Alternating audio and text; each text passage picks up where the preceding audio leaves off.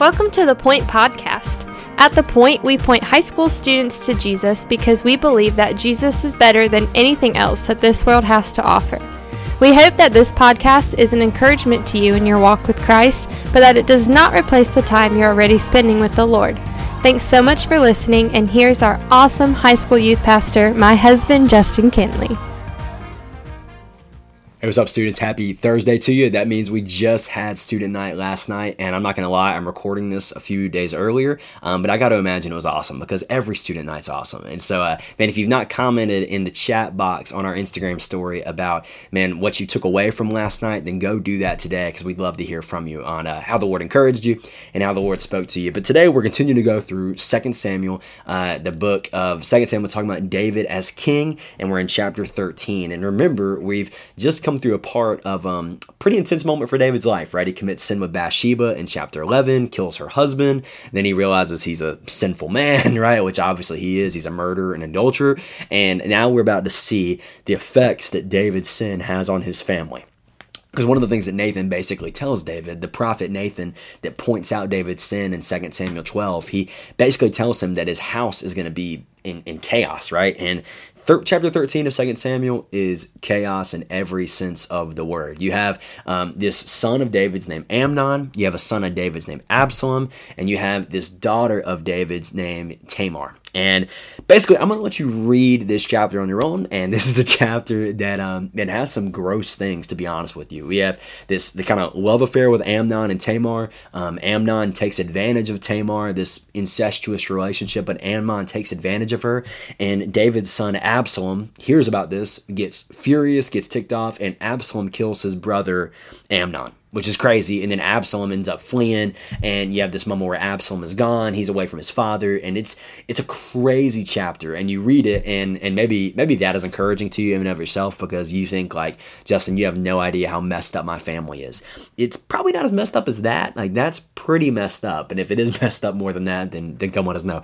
Um, maybe not. No, I'm just kidding. But it's a crazy messed up. It's a lot of drama, a lot of intensity, and it's just a wild, wild chapter of scripture. But but what I think that we're seeing is is the trickle down effects of sin that, that David's sin is causing on his entire family. And and I think it teaches us something powerful. And now I think it is important to note there's a famous story in the Bible in John chapter 9 where um, this they walk up to this man who's blind, right? And, and the disciples and other people ask him, Jesus, whose sin made this person blind, right? And, and Jesus basically says it's no one's sin that made him blind. Like there are there are awful things that happen in life because we live in a sinful world, right? And so n- not everyone is born perfect, or none of us are born perfect, but some people are born with defects like that and disabilities like that.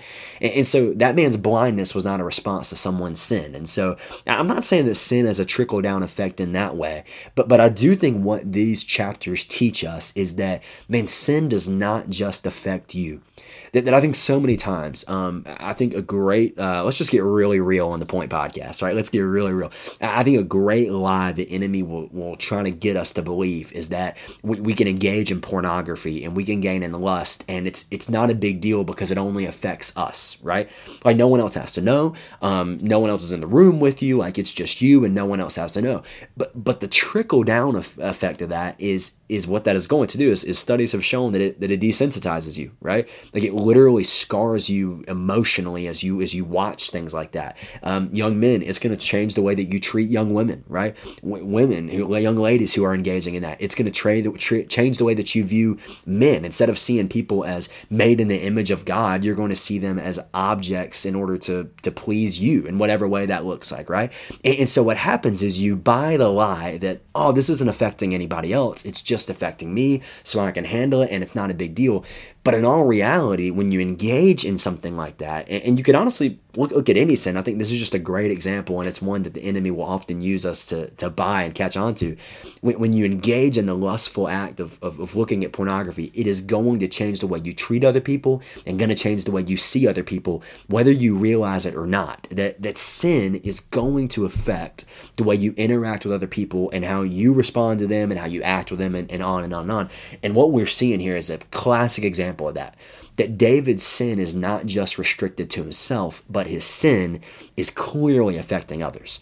And so I just encourage you to think if, if you have bought the lie that, okay, I can engage in this, maybe maybe it's smoking weed when no one knows you're there and, and, and doing other drugs when, when no one knows what's going on and you're like oh this is just me. It's not hurting anybody else. Or maybe it's pornography. Maybe it's something that's that's maybe not as maybe we would say is as crazy as that or whatever you want to say but it's something that you think you have a control of and that it's only affecting you man sin never just affects you. Sin always has consequences not only for you but it has ramifications on how you treat others and how you see others. And i think this chapter reminds us of that. And so and i know we got really heavy on the podcast. Normally i guess we don't get that heavy but if, if you're watching this and you're like man I'm, I'm struggling with something that i've realized that you know what i need to tell someone because i, I think it's just me but it's it's not just me and you need to get it out then man contact us, let us know, and man, we would love to walk through the word with you. We would love to, to put you with someone who can who can walk with you in that um, and help you bring that sin to light because you know the devil would love for us, the enemy would love for us to fight sin alone right? To fight sin in the dark. But but the but God has given us the body of Christ to do that together with. And so maybe you've realized watching this that you know what my my sin is not just affecting me; it's affecting others.